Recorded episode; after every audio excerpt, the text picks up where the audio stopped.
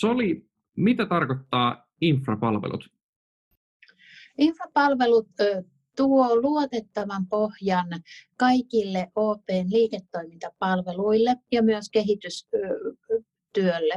Infrapalvelut tuo prosessit määrämuotoisesti siten, että me noudatetaan kaikkia mahdollisia regulaatioita kaikessa, mitä me tehdään. Sen lisäksi me tuodaan infrapalvelut, tuodaan laaja palvelinympäristö, me tuodaan työvälineet kehittäjille ja liiketoimintakäyttäjille, me tuodaan silleen luotettava ja toimintavarma palveluympäristö, joka toimii meidän asiakkaiden parhaaksi.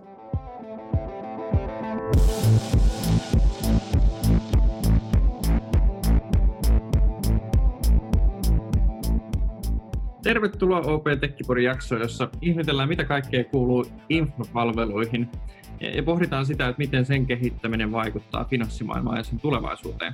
Mun nimi on Kristian Luoma ja mun kanssa vieraana keskustelemassa tästä mielenkiintoisesta teemasta on Soli Alho. Soli, mitä sä teet työksessä OP-ryhmässä?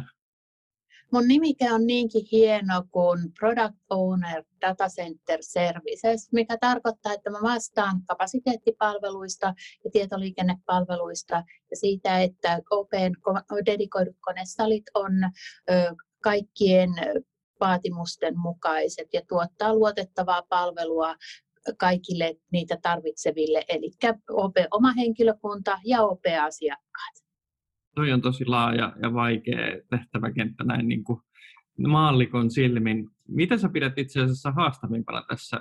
Regulaation pykäliä vai tietoturvaa vai kapasiteettiin vastaamista vai, vai, vai sen hallitsemista, että minkälaisia toiveita ihmisillä on kunakin ajalla? Varmaan siihen vastaamista, että minkälaisia toiveita ihmisillä on, koska ihmisillä on hyvin ö, laaja näkemys, että mitä he haluaisivat ja sitä ei aina pysty saamaan.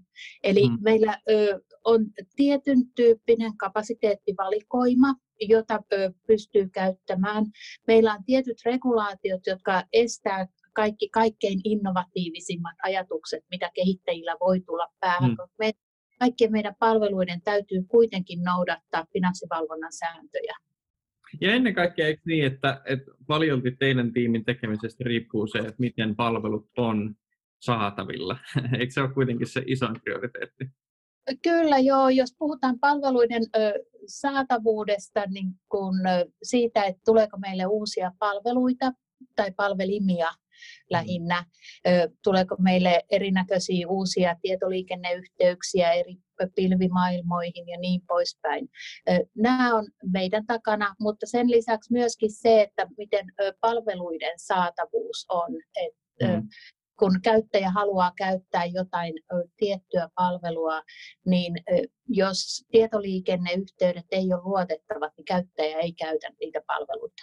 Ei varmasti. Totta, meillä on tietysti niin kuin näin isossa tietotekniikka-operaatiossa on, niin on, on välillä häiriötilanteita. Miten paljon sellaiset häiriötilanteet, jotka päätyy iltasanomiin tai lehteen, niin työllistää suojasun tiimiä? Toivottavasti hyvin vähän. Meillä normaalisti, jos on merkittävä häiriö, niin ensimmäiseksi katsotaan tietoliikennettä aiheetta mielestäni, mutta katsotaan tietoliikennettä ja tietoliikenne joutuu aina todistamaan, että vika ei ollut tietoliikenteessä. Mut, periaatteessa, jos puhelin soi, niin kyllä mä siihen vastaan joka kerta, että jos pystyn antamaan jonkun panoksen häiriön selvittämiseksi ja sen eteen, että häiriö olisi mahdollisimman nopeasti ohi. Toi on tosi mahtava näkökulma. Itse asiassa niin kuin infrapalveluilla on, on sekä rooli siellä ihan viimeisen mailin toimituksessa, että miten asiakkaat sen kokee, mutta toisaalta siinä kehittämisessä, niin kuin sä, sä tuossa kuvasit.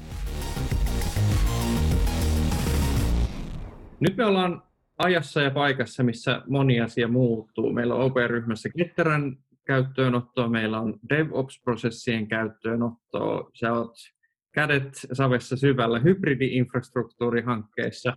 Miten sä koet oman työnkuvaan liittyvät muutokset roolin puolesta nyt ihan viime vuosina? Onko ollut paljon muutoksia ja Miten sä näet niiden vaikutukset palvelulaatuun?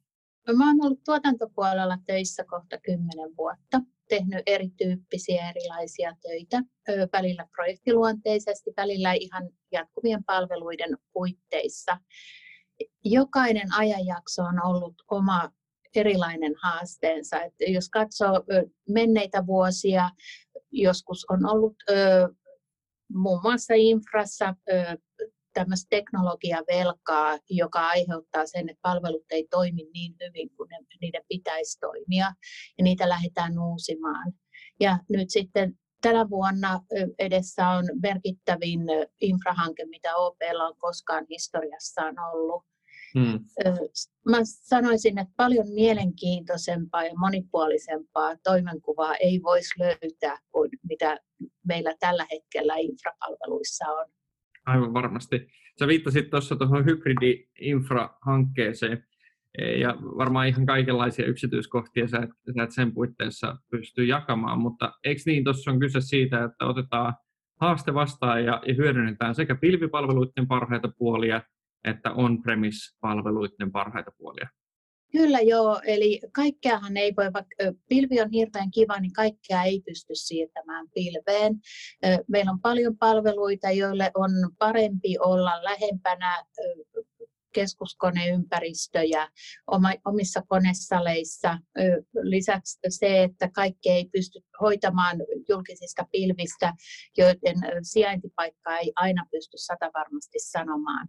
Mm. Eli me tarkoitus on, että me uusitaan meidän infraa sen jälkeen, kun hybridinfra transitio on ohi, me lähdetään uusimaan, nykyaikaistamaan ja automatisoimaan meidän infraa. Osa julkisessa pilvessä, osa ihan private cloudissa. Aivan. Se oli sun kokemukseen perustuen, milloin pilvi on parempi valinta? Mä oon hirveän huono vastaamaan tähän kysymykseen. Silloin kun tarvii paljon tehoa tilapäisesti silleen, että ei haluta investoida omassa konesalissa johonkin valtavaan levypintaan ja tällaiseen. Silloin pilvi on parempi, mutta silloin tieto, silloinkin tietoliikenneyhteyksiä sinne pilveen pitää olla riittävät, että ne toimii. Aivan totta. Tuo on hyvä, hyvä huomio. Ei, ei kyse ole pelkästään raudasta, vaan myöskin niistä, niistä yhteyksistä e-, enenevässä määrin. Nyt kun olet ollut tuossa hankkeessa mukana, ja olet päässyt tutkimaan tosiaan hyvin läheltä eri järjestelmiä ja niiden siirtämisen aikatauluja ja pohtinut sitä, niin mitä sä kuvailisit, miten laajoista järjestelmistä OP-ryhmän palvelutuotannossa itse asiassa on kyse? Meidän järjestelmät ovat hyvin laajoja. Jos ajatellaan vaikka meidän kolmea eri pääkanavaa, eli toimihenkilökanava, mobiili- ja verkkopalvelut, sen voi aika helposti jakaa näihin kolmeen. Jokaisessa on valtava määrä palvelimia, tietokantoja, keskuskoneyhteyksiä, tietoliikenneyhteyksiä, integraatioita. Meidän ympäristö, yhden yksittäisen palasen toimivuus saattaa vaatia taakseen vaikka kymmenen eri palvelua eri palvelimilla. Se on ja se, että me saa, päästään sitten siirtämään nämä niin, että me aiheutetaan mahdollisimman vähän näkyvää mm. haittaa palveluille, niin se tulee olemaan kyllä tämän vuoden haaste. Varmasti. Sanoisin. Mikä, mikä motivaatio on sitten tehdä tuommoinen massiivinen operaatio? Niin kuin sanoit, niin toi on OP-ryhmän historian äh, suurin infrastruktuurimuutosharjoitus. Miksi meidän kannattaa sellaista tehdä? Me saadaan tästä monta eri asiaa. Eli me saadaan se, että meille tulee täysin dedikoidut omat konesalit, joissa ei ole ketään, joka pystyisi vaikuttamaan meidän palveluiden toimivuuteen. Me saadaan uusi infrastruktuuri, kaikki mikä mahdollisesti on ollut vanhaa, niin tulee uusiutumaan. Me saadaan itse asiassa ison palvelutoimittajan tuomat edut meidän palveluille. Eli meidän ei tarvitse kaikkea keksiä itse, me saadaan joitain asioita suoraan valmiina. Se on hyvä huomio. että OP-ryhmäkin on niin pitkään tuottanut digitaalisia palveluita, että on, on varmasti niin, että siellä on infrastruktuurin palasia, mistä noin niin kuin kehittämismielessä ja, ja uudistamismielessä on jo kova kaipuu. Ja miten tämä kaikki näkyy asiakkaalle? Toivottavasti mahdollisimman vähän ainakaan tänä vuonna, mutta ensi vuodesta lähtien se toivottavasti näkyy parempina palveluina, nopeampana palvelutoimituksena, toimintavarmempana palveluympäristönä. Ja asiakkaan kannalta se ei ole varmaan niinkään, niin merkityksetä, merkityksekäs kuin OP-ryhmän kannalta, että se näkyy myöskin kustannustehokkaampana infrapalveluna, eli palveluympäristö maksaa meille vähemmän. Hmm, ja sitä kautta tietysti myöskin asiakkaat siitä, siitä hyötyy. Soli, sä oot selkeästi tehnyt tätä työtä pitkään, sä oot päässyt oppimaan sekä sitä infrastruktuurin kehittämisestä. Mikä sua eniten kiehtoo tässä työtehtävässä, mitä sä oot saanut tehdä? Tämä on ö, hyvin monipuolinen. Yhtenäkään päivänä, kun tulet töihin, et tiedä, mitä tänään tapahtuu. Hmm. Jotkut ihmiset tykkää kauheasti rutiineista, mutta mun luonteelleni sopii se, että päivät on vaihtelevia ja päivä ihan niin kuin humahtaa ohi ja huomaa katsoa kello, että ai, nyt pitäisi lähteä kotiin. Et, se, että työ tempasee mukaansa, niin se on mulle ainakin tosi tärkeää. Kyllä, ymmärrän niin meistä monelle kehittäjälle. Tota, mitä sä luonnehtisit, jos joku haluaisi tehdä tämän kaltaista työtä, niin miten OP-ryhmän tarjoamat mahdollisuudet vertautuu muihin vaihtoehtoihin, mitä tästä maasta löytyy? Onko tämä skaalassaan poikkeava infrastruktuuri?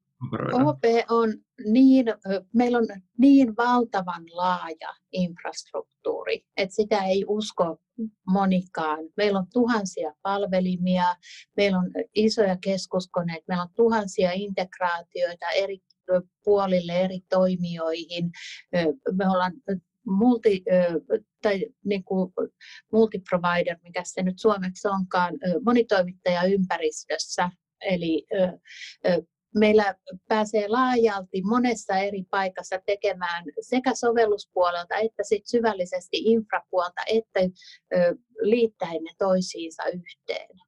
Mun mielestä OP on, jos ajattelee, että meillä on yli tuhat omaa henkilöä IT-puolella tällä hetkellä töissä, niin ei näin mittavaa liiketoimintaa tuottavaa IT-taloa taida montaa olla Suomen maassa. Ei, ei varmasti.